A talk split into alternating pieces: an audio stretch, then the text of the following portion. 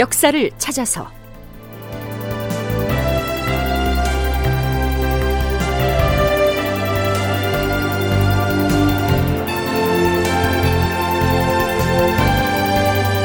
제926편 원균 항복해온 일본인을 총통으로 공격하다. 극본 이상락 연출 최홍준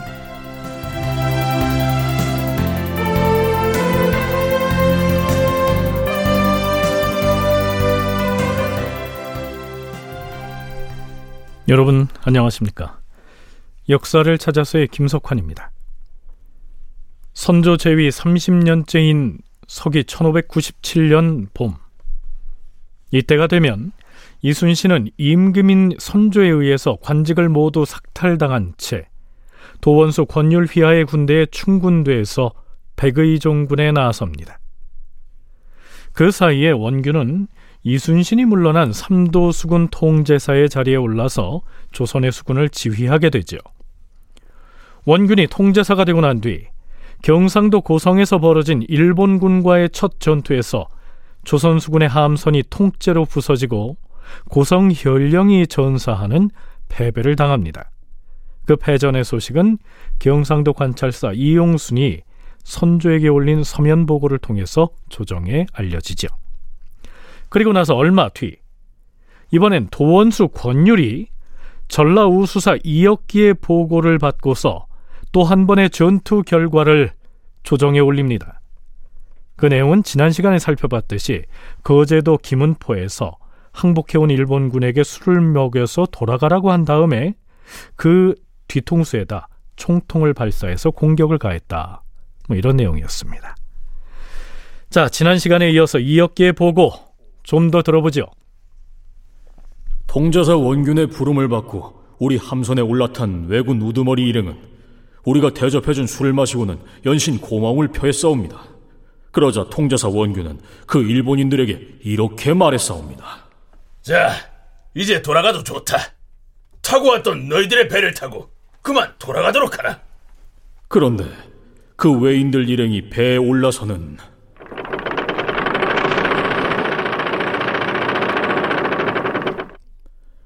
돛을 올리고 출발하려 하자 통제사 원균이 갑자기 태도를 바꾸어서 외인들이 탄 배를 공격하라고 명했사옵니다. 총통을 발사하라! 함선을 움직여서 도주하는 외놈들을 철각하라!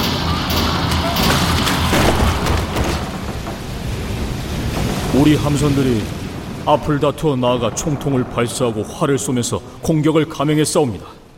그 중에서도 조응도가 지휘하는 배가 가장 날랜 속도로 선봉으로 돌진하여 외적의 배와 맞붙어 싸웁니다.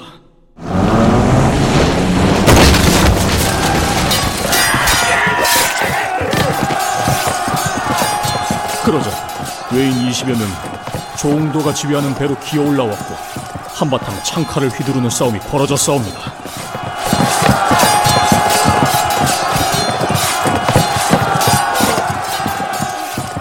이 싸움에서 조응도를 비롯하여 활을 쏘는 사수와 노젓는 격군 등 많은 사람이 외적이 휘두르는 칼에 부상을 당했으며 물로 뛰어든 사람들은 헤엄쳐 나오기도 하고 혹은 다른 배 군사들에 의해 구조되기도 했사옵니다. 적의 칼날을 맞고 물에 뛰어든 조응도는 다른 함선에 의해 건져 올려졌으나 잠시 후에 죽고 말았사옵니다. 자, 여기에서 죽음을 당한 조응도는 이런 사람이었습니다. 조응도는 선조 때 무과에 급제하였다. 1592년에 고성 현령으로 있을 때 임진왜란을 맞았다. 왜군이 진주성을 포위 공격해오자 진주 목사 김시민과 함께 외적에 대항하였다. 특히 조응도는 권유경과 함께 500명의 병력을 이끌고 진주성의 남쪽 문을 방어하는 등 큰 공을 세웠다. 또한 밤중에 횃불을 들고 언덕 위에 군사를 이끌고 올라가서 피리를 불게 함으로써 외적으로 하여금 두려워서 공격을 멈추게 하였다. 조응도는 이러한 전투 경력을 가진 역전의 용장이었습니다. 그런데 그만 일본인 남욱군들을 앞장서서 추격하다가 목숨을 잃고 만 것이죠.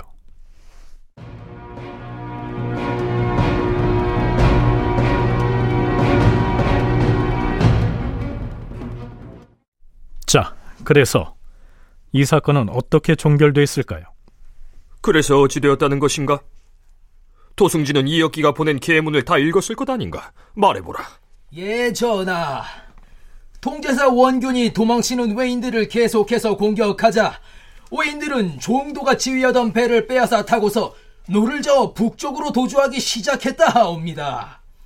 통제사 원균이 함선들을 대거 동원해서 적군을 포위하게 하고는 지자 총통, 현자 총통으로 공격하는 한편 불화살을 날려서 배를 불태우자 외인들은 물속으로 뛰어들어 언덕으로 올라가려고 헤엄을 쳤는데 그때 물에 빠진 외인들을 사살하고 목을 벤 숫자가 수십 명이었다 하옵니다. 그 계문을 일단 비변사에 넘기도록 하라. 예, 전하.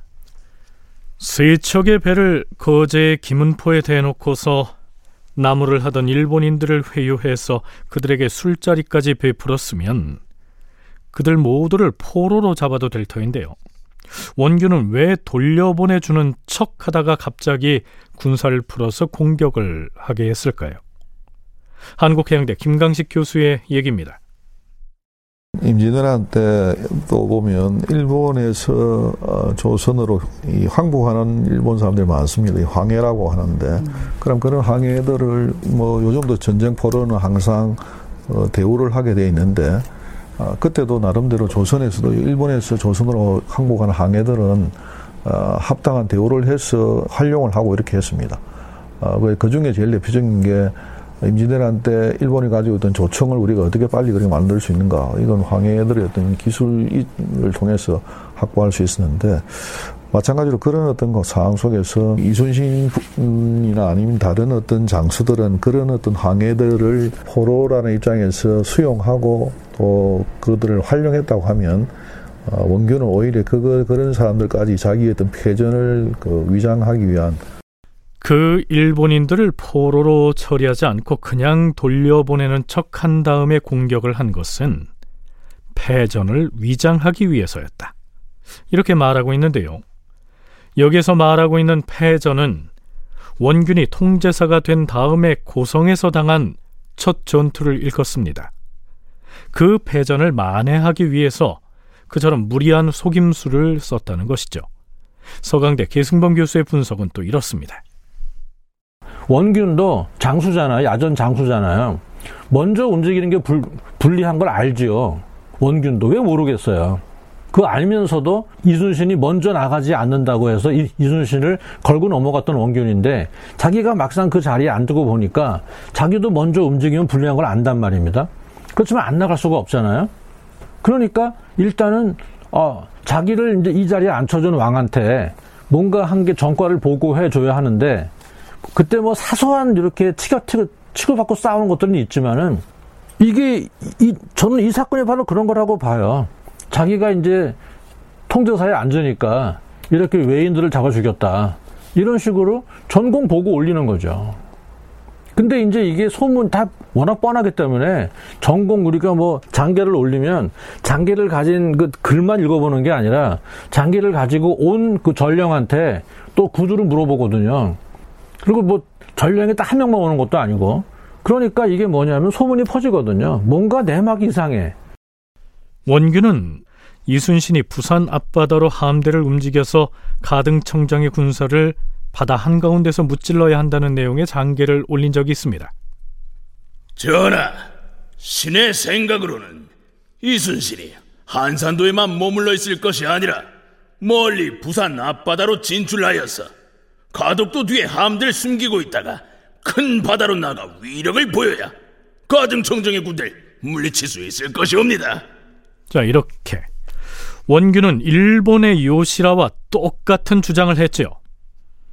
결국 이순신이 물러나고 자신이 통제사가 됐으니 이제 그 자신이 수군을 이끌고 부산 앞바다로 나아가서 그곳에 주둔하고 있던 일본군과 일전을 벌여야 마땅하겠지요.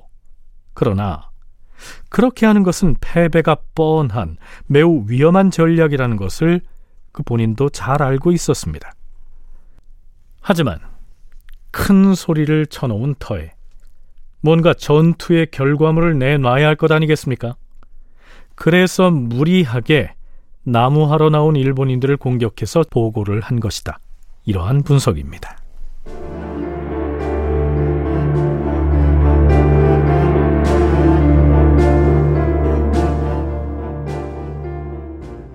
앞에서 우리는 전라우 수사 이혁기가 보고한 내용을 살펴봤습니다. 이혁기는 그 보고서 말미에 자세한 전황 등은 통제사 원균이 계문을 작성하여 올릴 것이옵니다. 이렇게 언급했기 때문에 원균이 후속으로 자신의 전공을 문서로 작성해서 보고했겠지요. 원균이 올렸을 그 계문은 실록에 올라 있지 않습니다. 하지만 원균은 차마 나무하러 나온 일본인들을 유인해서 술을 먹인 다음에 공격했다. 뭐 이런 얘기를 솔직하게 기술하지는 않았겠지요. 어찌됐든 선조는 승정원의 비만기를 내려 이렇게 명합니다. 원규는 삼도수군 통제사로 임명을 받자마자 곧 용맹을 떨쳐서 적선 세척을 포획하고 외적의 수급을 도합 47개나 잘라 바쳤으니 이는 매우 가상한 일이다. 원균을 비롯하여 공이 있는 사람은 즉시 포상을 하도록 비변사에서 논하게 하라. 자, 그러니까 비변사에서 원균이 올린 장계에 대해서 이러저러하게 시비를 걸기 전에 선조가 먼저 나서서 원균의 전공을 높이 평가하고는 논공 행상을 하도록 못 박은 것이죠.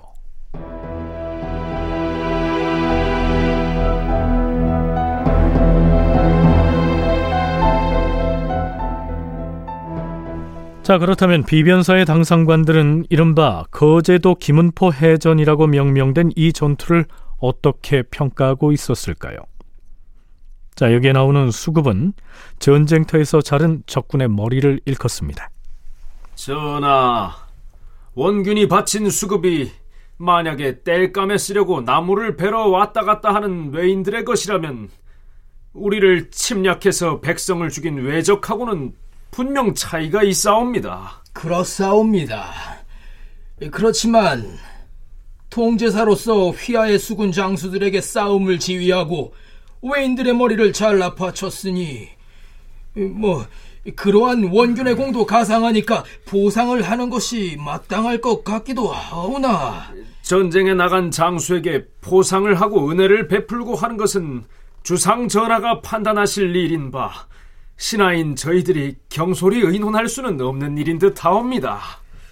그리고 원균의 부하 장수들 중 이번에 공을 세웠다고 하는 사람들에 대해서는 좀 더 상세한 보고가 올라오기를 기다린 뒤에 보상 여부를 결정하시옵소서. 한마디로 비변사 당상들은 누구에게 상을 주는 일은 감히 신하들이 왈가왈부할 사안이 아니니 임금인 당신이 알아서 해라. 이렇게 얘기하고 있는 겁니다. 선조가 사전에 원균이 용맹을 떨쳐서 큰 전공을 세웠다 이렇게 전제를 했는데도 말이죠. 자 이에 대한 선조의 반응 궁금하시죠? 외적의 군대가 남해안 도처에 주둔하고 있는데 그들 중에는 나무를 베러 다니는 왜적도 있을 것 아닌가? 그들도 적은 적이다.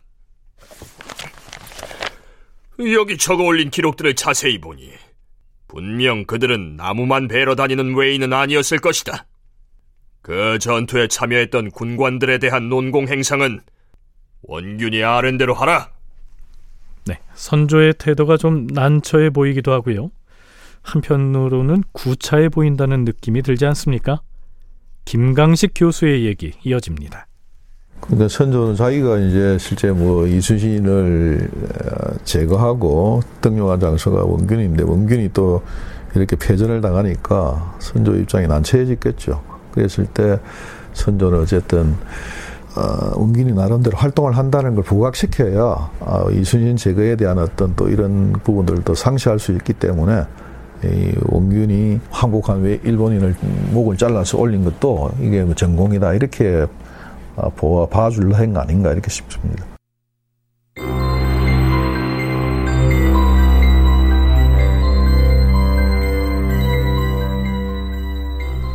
거제도 김은포의 이른바 나무하러 간 일본인 참살 사건은 당시 경상도 해안 지역에 주둔하고 있던 일본군을 크게 자극합니다. 김해 지역의 섬에 주둔하고 있던 풍무수라고 하는 왜군의 장수가 경상 우도 병마사 김응서에게 사람을 보내서 서찰을 전합니다. 우리 일본 군대에서 32명의 인원이 나무를 베려고 중선 한 척을 타고 거제의 옥포 인근 해안으로 가서 정박하고 있었는데 조선의 수군들이 유인하여 무참하게 죽여버려서 살아 돌아온 사람이 한 사람도 없었다. 사람을 시켜서 그 연유를 탐문하였더니 조선 수군의 장수들이 모두 잡아 죽였다고 하였다. 어찌 이럴 수가 있는가? 그래서 나도 즉시 인근 해안 지역으로 군대를 보내서 조선의 백성들을 마구 공격하고 수탈함으로써 분한 마음을 서륙하고자 하였다. 하지만 병마사께 고하지 않고 먼저 경솔히 군대를 출동시킨다면 나 역시 신의가 없는 무리가 되고 말 것이기 때문에 행동을 하기 전에 우선 사람을 시켜서 먼저 고하는 것이다. 풍무수라고 하는 그 외장의 편지를 가지고 온 세 명의 일본인들 역시 김응서를 향해서 엄포성 항의를 계속합니다. 그러자 김응서도 입을 다물고 있을 수는 없어서 맞받아치죠. 너희들이 우리나라에 쳐들어와서 우리 강토의 운거에 있는 지가 6년이 지났는데도 아직까지 철수하지 않고 있다. 이제는 양국 간의 통신사가 왕래하는 일도 서로 믿을 수 없는 지경이 되었다. 그래서 우리나라는 분연히 들고 일어나 너희들과 결전을 벌이고자 하나. 중국의 뜻을 몰라서 군사를 일으키지 않고 참고 있는 것이다. 그럼에도 너희들이 싸우고자 도발을 한다면 우리는 수군과 육군이 함께 호응하여 공세를 펼 것이니 무슨 어려움이 있겠는가? 죽은 일본인들의 복수를 위해서 도발을 하든 말든 너희들 생각대로 해라. 조선의 장수들은 왜 그리 도양이 넓지 못한가? 작은 전공을 세우는 데에만 매달려서 이 같은 사단을 만들어내고 있으니 참으로 마음이 아프다. 우리는 전투를 하지 않고자 하나 조선의 장수들이 사단을 만들어서 도발을 하니 우리라고 어찌 가만히 있겠는가? 외장 풍무수의 부하 장수들이 이렇게 항변을 하자 병마사 김응선은 목소리를 낮춰서 이렇게 다 이릅니다. 지금 우리 조선 수군의 복병들이 거제도에 장기간 체류하고 있기 때문에 당연히 주변을 순찰하지 않겠는가? 우리 수군의 하급 장수들이 순찰을 하다가 혹 일본인들을 만나기라도 하면 그 사람이 우리를 해쳤거나 해치려는 사람인지의 여부를 구별하기가 어려웠어. 간혹 공격을 해서 살해하는 경우가 아주 없지는 않을 것이다. 하지만 이런 작은 일을 빌미로 삼아서 큰 싸움을 벌여서야 되겠는가? 이번 일은 중국군이 알아서 처분을 해줄 것이니 우리 두 나라 장수들은 장차 중국의 명령을 기다리면 될 것이다. 자, 김응선은 명나라 쪽에서 어떻게든 처분을 내릴 터이니 보복이나 복수는 하지 말고 기다리자. 이렇게 타이릅니다. 그는 선조에게 올린 계문에서 이렇게 고하지요. 주상 전하, 일단 화가 난 외인들을 타이른 다음 술을 잘 대접해서 돌려보냈사옵니다. 그자들이 고개를 끄덕이면서 수긍하는 듯 했사오나 저들이 연해 지역의 민가에 군대를 보내서 노략질을 하겠다는 말이 전혀 근거 없는 말은 아닐 것 같아 걱정이 옵니다. 다큐멘터리 역사를 찾아서 다음 시간에 계속하겠습니다.